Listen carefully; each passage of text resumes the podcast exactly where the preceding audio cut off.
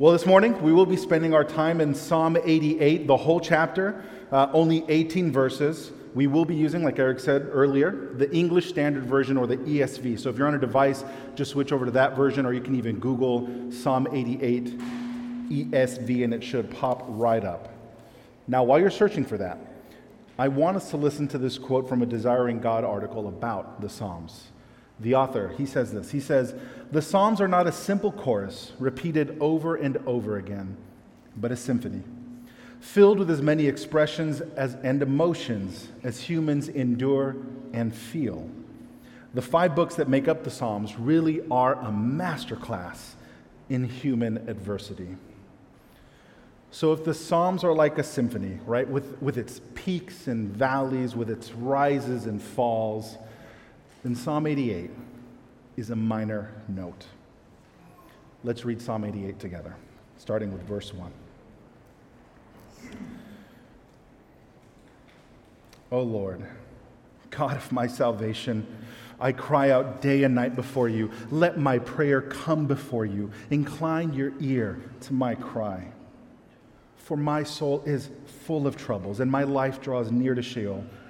I am counted among those as who go down into the pit. I am a man who has no strength.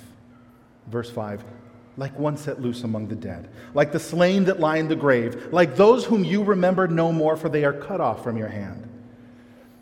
You have put me in the depths of the pit, in the regions dark and deep. Your wrath lies heavy upon me, and you overwhelm me with all of your waves. Selah. Verse 8 You have caused my companions to shun me. You have made me a horror to them. I am shut in so that I cannot escape. My eye grows dim through sorrow. Every day I call upon you, O Lord. I spread out my hands to you. Do you work wonders for the dead? Do the departed rise up to praise you? Selah. Verse 11 Is your steadfast love declared in the grave, or your faithfulness in the Abaddon? Are your wonders known in the darkness, or your righteousness in the land of forgetfulness? But I, O Lord, cry to you. In the morning my prayer comes before you. O Lord, why do you cast my soul away? Why do you hide your face from me? Afflicted and close to my and close to death from my youth up, I suffer your terrors. I am helpless. Verse 16. Your wrath has swept over me. Your dreadful assaults destroy me. They surround me like a flood all day long. They close in on me together. You have caused my beloved and my friend to shun me. My companions have become darkness.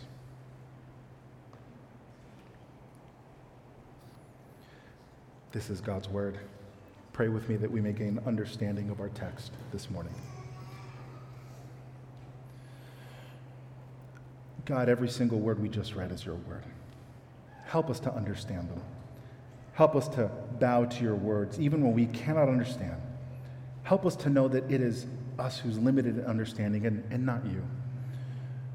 Be with us this morning as our helper to not just gain knowledge, but to receive transformation from what you have spoken.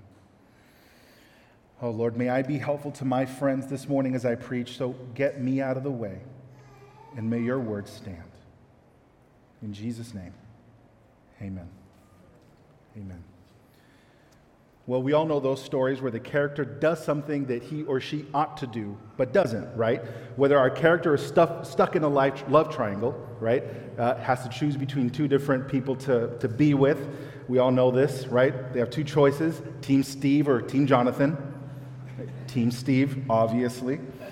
Or when our, when our, our, our character is terrified and runs towards the eerie noise in the other room instead of away from the noise, right? You're usually shouting at the screen, don't go in there. They have a machete or whatever, you know. It's a scary doll. Fill in the blank. or in another story, you're rolling your eyes, you're just, just throw the ring down Mount Doom already. We're sick of this, all right? We rhetorically and condescendingly ask, what are they doing? Don't they clearly see that what they're doing is not helping? It's almost like our character is in a trance, and in that trance, they are unable to do what they need to do for their own good. They're unable to do the very thing that will actually help them tremendously. And similarly, when we're in a trance of, say, depression, when we're sucked into the miseries of life, when the darkest, the darkness feels like our closest ally, the last thing we want to do is pray. Something that is so clearly good for our souls, something that benefits us greatly, something that if we maybe saw another fellow believer not do, we might think in our minds, what are they doing? Pray. But when it comes to us and our depression, we just can't pray, right? At least it feels like we can't. We're, we're in a trance and being stuck in the mire feels somehow better. I know I've been there before. I know you have. It's, it's confusing. Maybe, maybe one reason why we don't pray when we should, when we're depressed, is because we believe it's got to sound chipper. It's got to be happy sounding. And, and if it doesn't sound like, let's say, Psalm 13, right, where it starts off really bleak, but then ends on a high note, then we just shouldn't pray at all, right? Right? Psalm 13, it starts, How long, O Lord? Will you forget me forever? Right? Bleak. But then ends in verse 6 with, I will sing to the Lord because he has dealt bountifully with me. He went from feeling forsaken by God to then singing to God. And amen to those passages. Those passages are incredible testimonies of God's faithfulness in his people's lives. I love Psalm 13 and the like. They're reminders of gratefulness no matter how bad things actually get.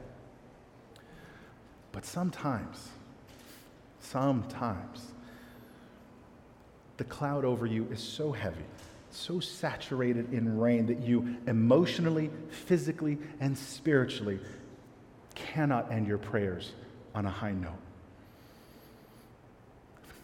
And this is why I have always loved Psalm 88, because although there are no direct answers to our distress in this psalm, the lesson we can take from it is hidden in plain sight. Pray the pain. Psalm 88 teaches us that we can and should pray the pain. God does not expect your prayers to be seasoned with colorful language, not if all that is in you is real torment. I think most of us, when we read a psalm like this one, we, we have a tendency to skip over it. I think we're tempted to only want positivity and encouragement from the Bible all the time. And we think this way until our father dies. We go to a funeral, we lose a child, our relationships crumble before our very eyes. We lose a job. We or a close friend or relative is afflicted with a serious illness. There's sin in our lives that we cannot shake and we're ashamed. And all of a sudden, we're, we're just desperate of making sense out of this life, right? Has anybody ever felt this bad before? And that's when Psalm 88 just can't be ignored, right? We see the value of it and it becomes sustenance. We need it. Derek Kidner, as he reflects on these types of Psalms, he says this. He says, The very presence of these Psalms is a witness of God's understanding. Listen to this God knows how man speaks when they are desperate. God knows how man speaks when they are desperate. Uh, and we need this. As Christians, we need to learn how to be miserable well, how to suffer well, how to be in an unhappy place well. Because the Christian walk, informed by Scripture, it just isn't always cheerful praise. I wish it was, but often it is instead filled with lament. From Psalm 88, we have three observations, three types of pain that the psalmist prays through that can help us when we need to pray the pain. Observation number one pray the pain when I'm overwhelmed. Pray the pain when I'm overwhelmed. Let's look together at just verses 1 and 2. Read along with me. Verse 1 O Lord, God of my salvation, I cry out day and night before you. Let my prayer come before you. Incline your ear to my cry. Oh, take note. As miserable as this psalmist is, he first recognizes that the only one who can save him, the only one who can get him out of whatever torture he may be experiencing in that moment, is God.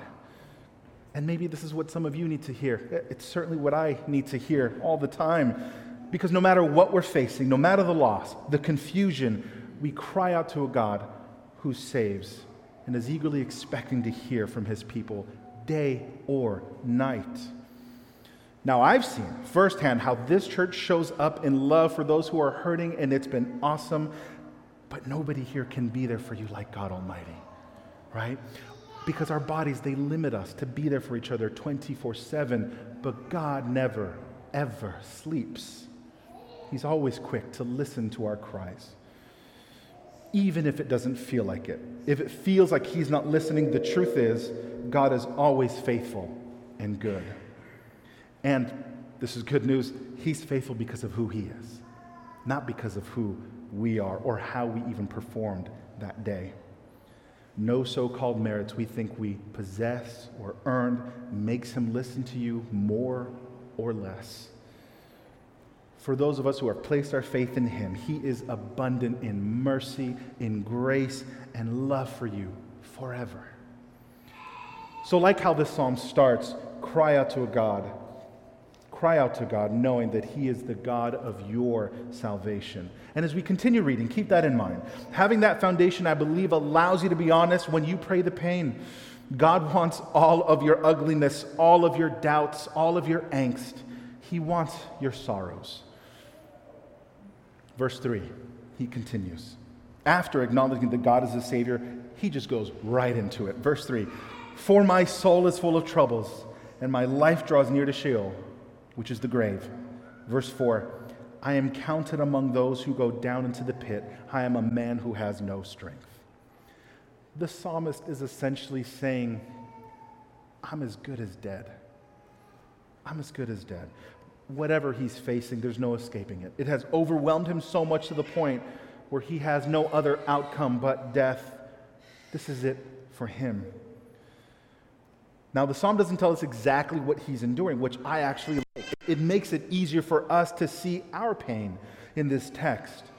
One theologian, he puts it this way he says, The metaphorical backdrop of Psalm 88 is wider than any sickness and can encompass any severe distress or life threatening situation.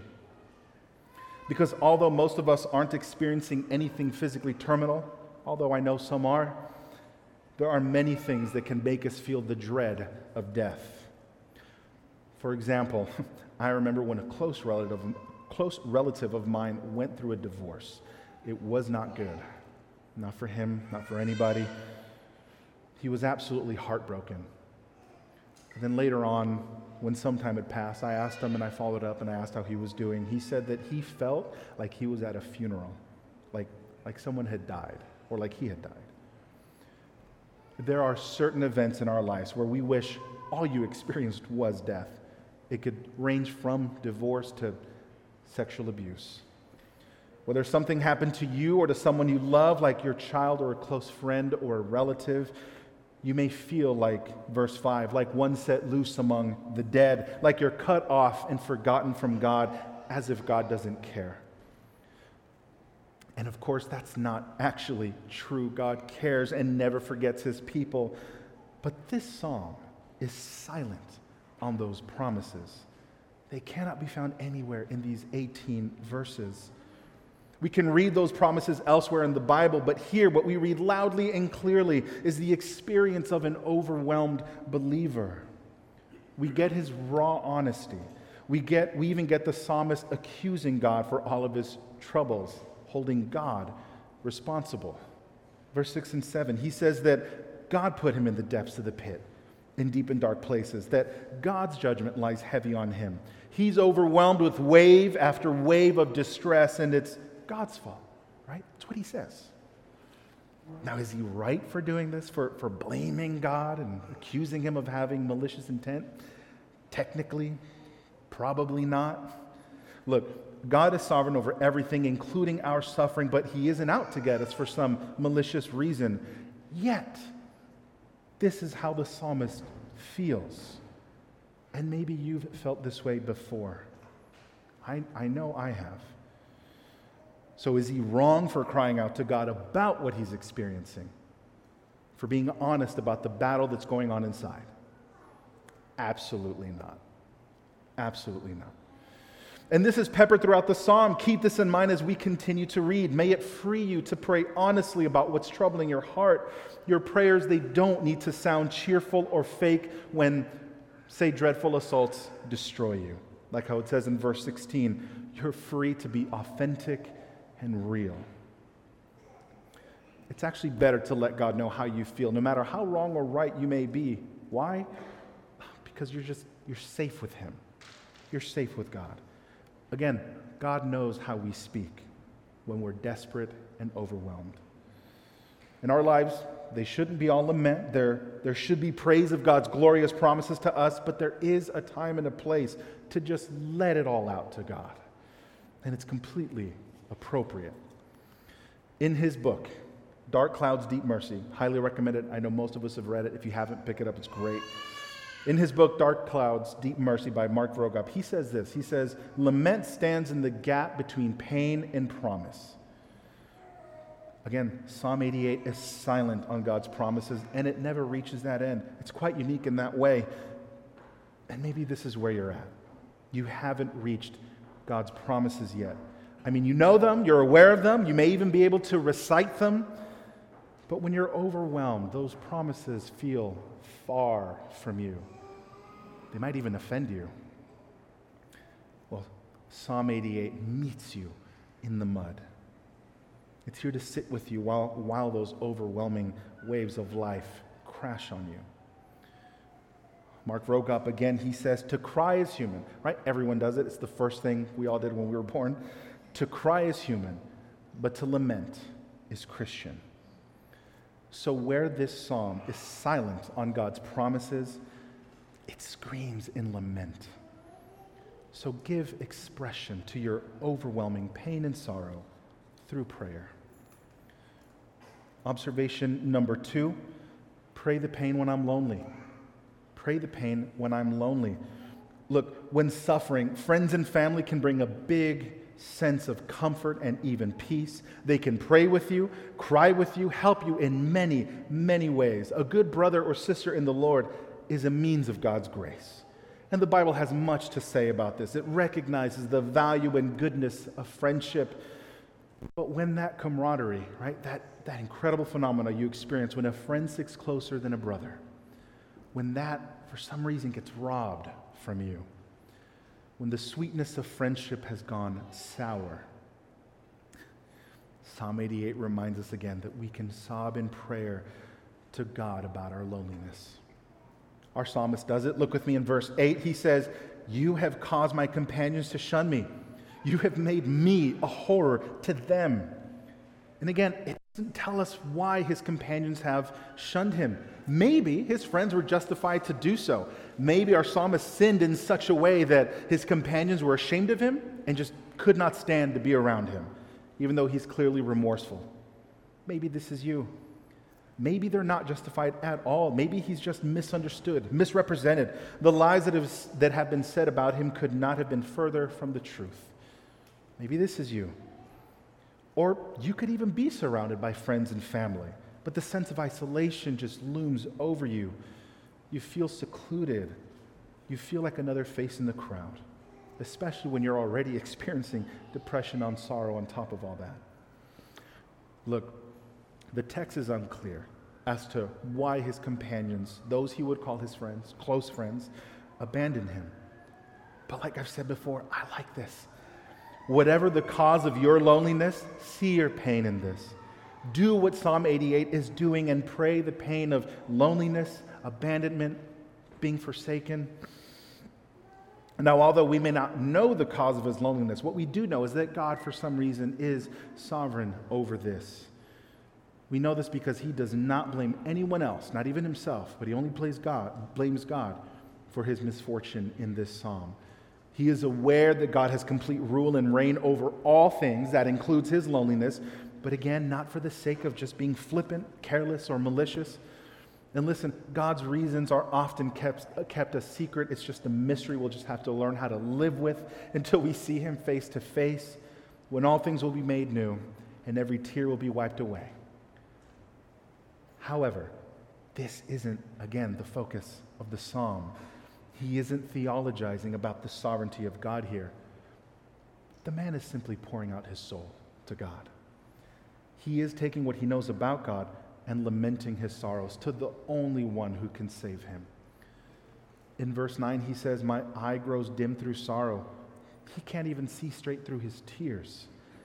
He continues, Every day I call upon you, O Lord. I spread out my hands to you. And skip down a little more, verse 13, he says, But I, O Lord, cry to you. In the morning my prayer comes before you.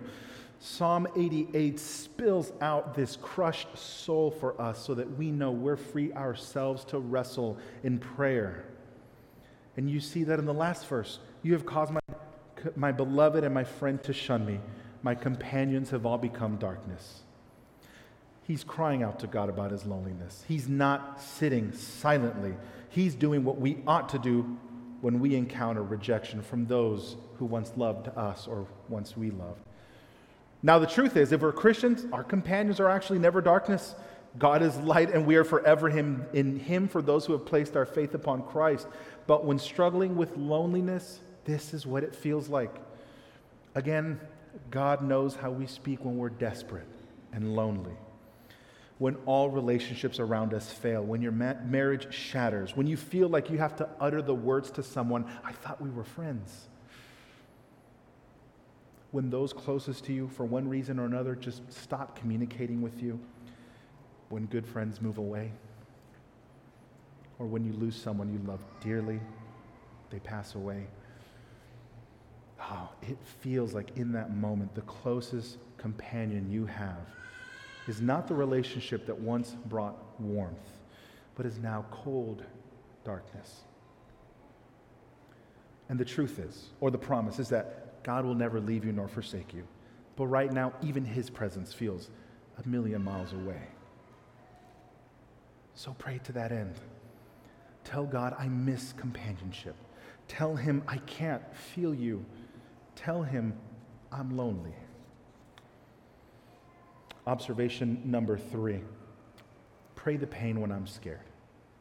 Pray the pain when I'm scared. Now, much of the psalm can sound confusing to us because he rhetorically asks a lot of questions, things like, Is your steadfast love declared in the grave? So I'm going to read a quote that I believe will help us gain some understanding. It's by Tremper Longman III. Um, he has a third in his name, so you know he's really smart. He says, During much of the Old Testament, God's people did not have an idea of the afterlife, and the psalmist believes that death is the end of it all. God will forget him as the dead are beyond his care. Right? This is what the Jews in the Old Testament largely believed.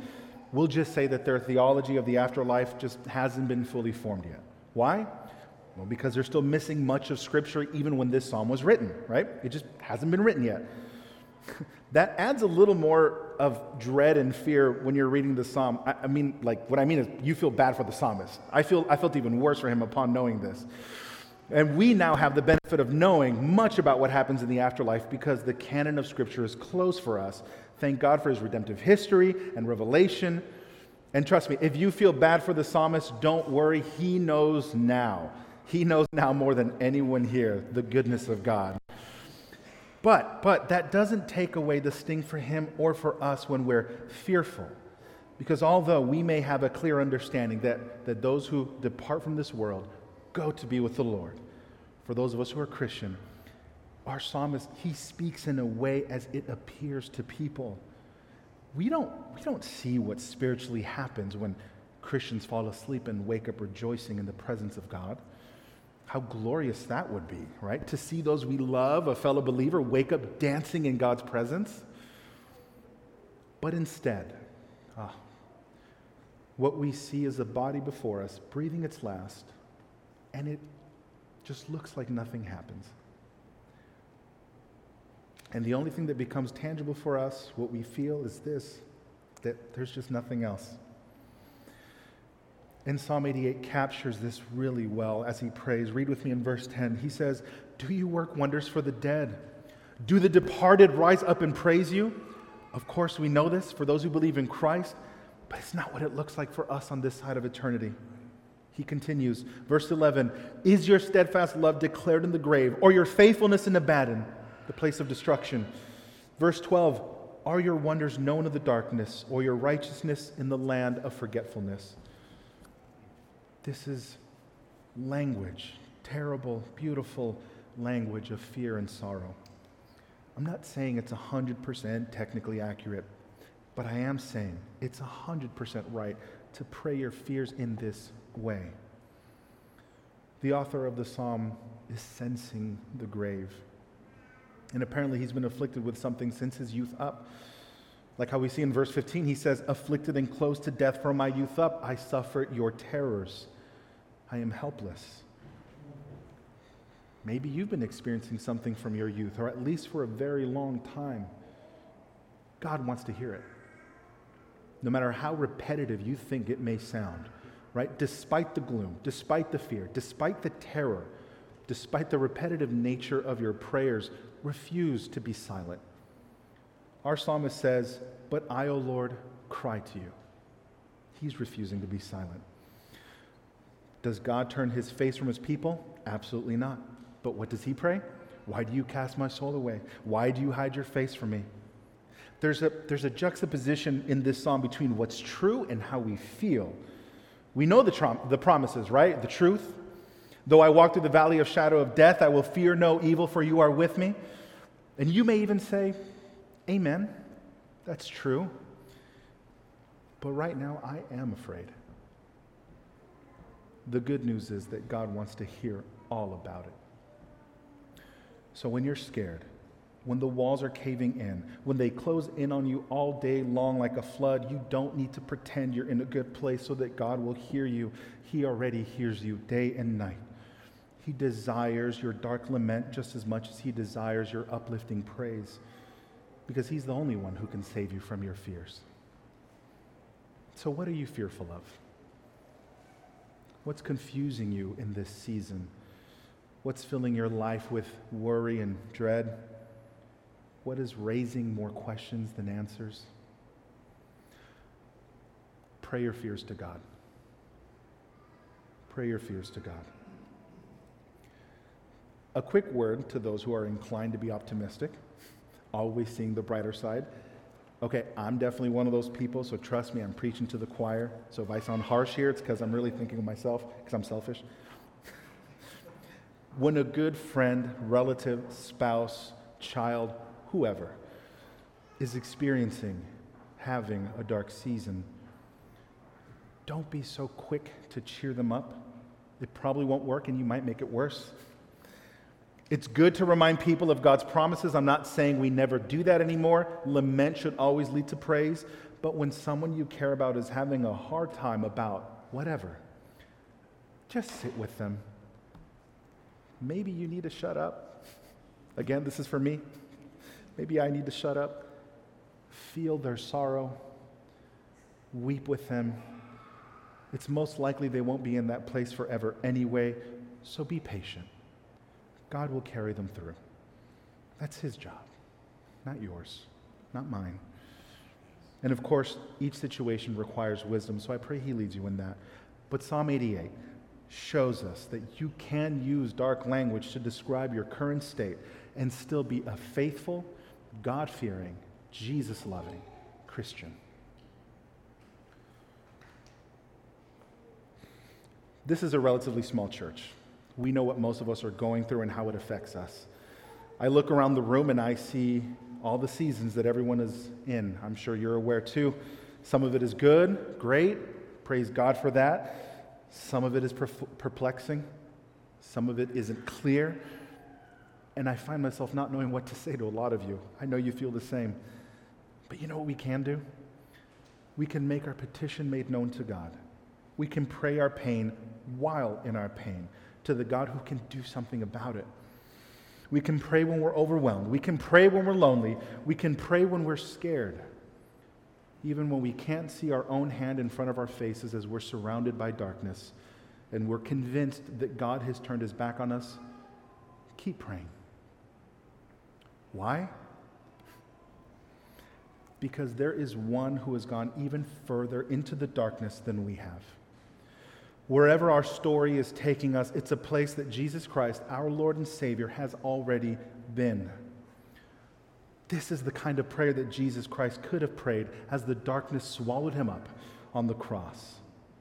Because while Jesus was on the cross and cried to his Father, he heard nothing in return. God the Father turned his back on him. The reality of the wrath of God covered his life as he became counted as one who went down into the pit for our sake. He would feel his soul being cast away. His closest friends and disciples all shunned him. His only companion in the end was darkness. And yet, even to the very end, the very, very, very end, Jesus prayed to his Father.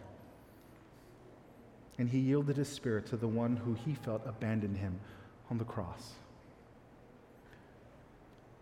what Jesus and this psalm teach us is no matter how dark things get, our God has already walked into the, into the darkness before us. And in our darkness, we are not alone because Jesus went there first for us. And in those moments where we feel that God has turned his back towards us, that's when we notice our feet are actually sinking into the footsteps of our Savior as we follow behind him.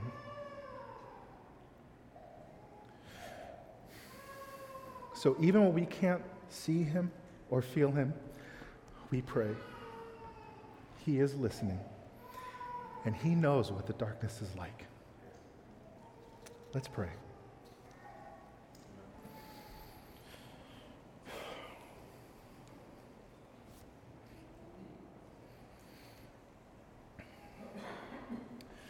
Jesus, you are a God who hears our prayers. You hear us when we're overwhelmed, when we're lonely, when we're afraid. You hear our sorrows. Thank you for never rolling your eyes to us, for never becoming annoyed when we approach your throne of grace with the same things over and over again. Instead, you are eager to listen. You incline your ear to us. You're patient, you're kind, you're gentle. And as our great high priest, you are able to sympathize with us because you went into the darkness further than anyone has ever gone. So you know us, you know our experience. Help us to pray when we don't feel like praying. In Jesus' name, amen.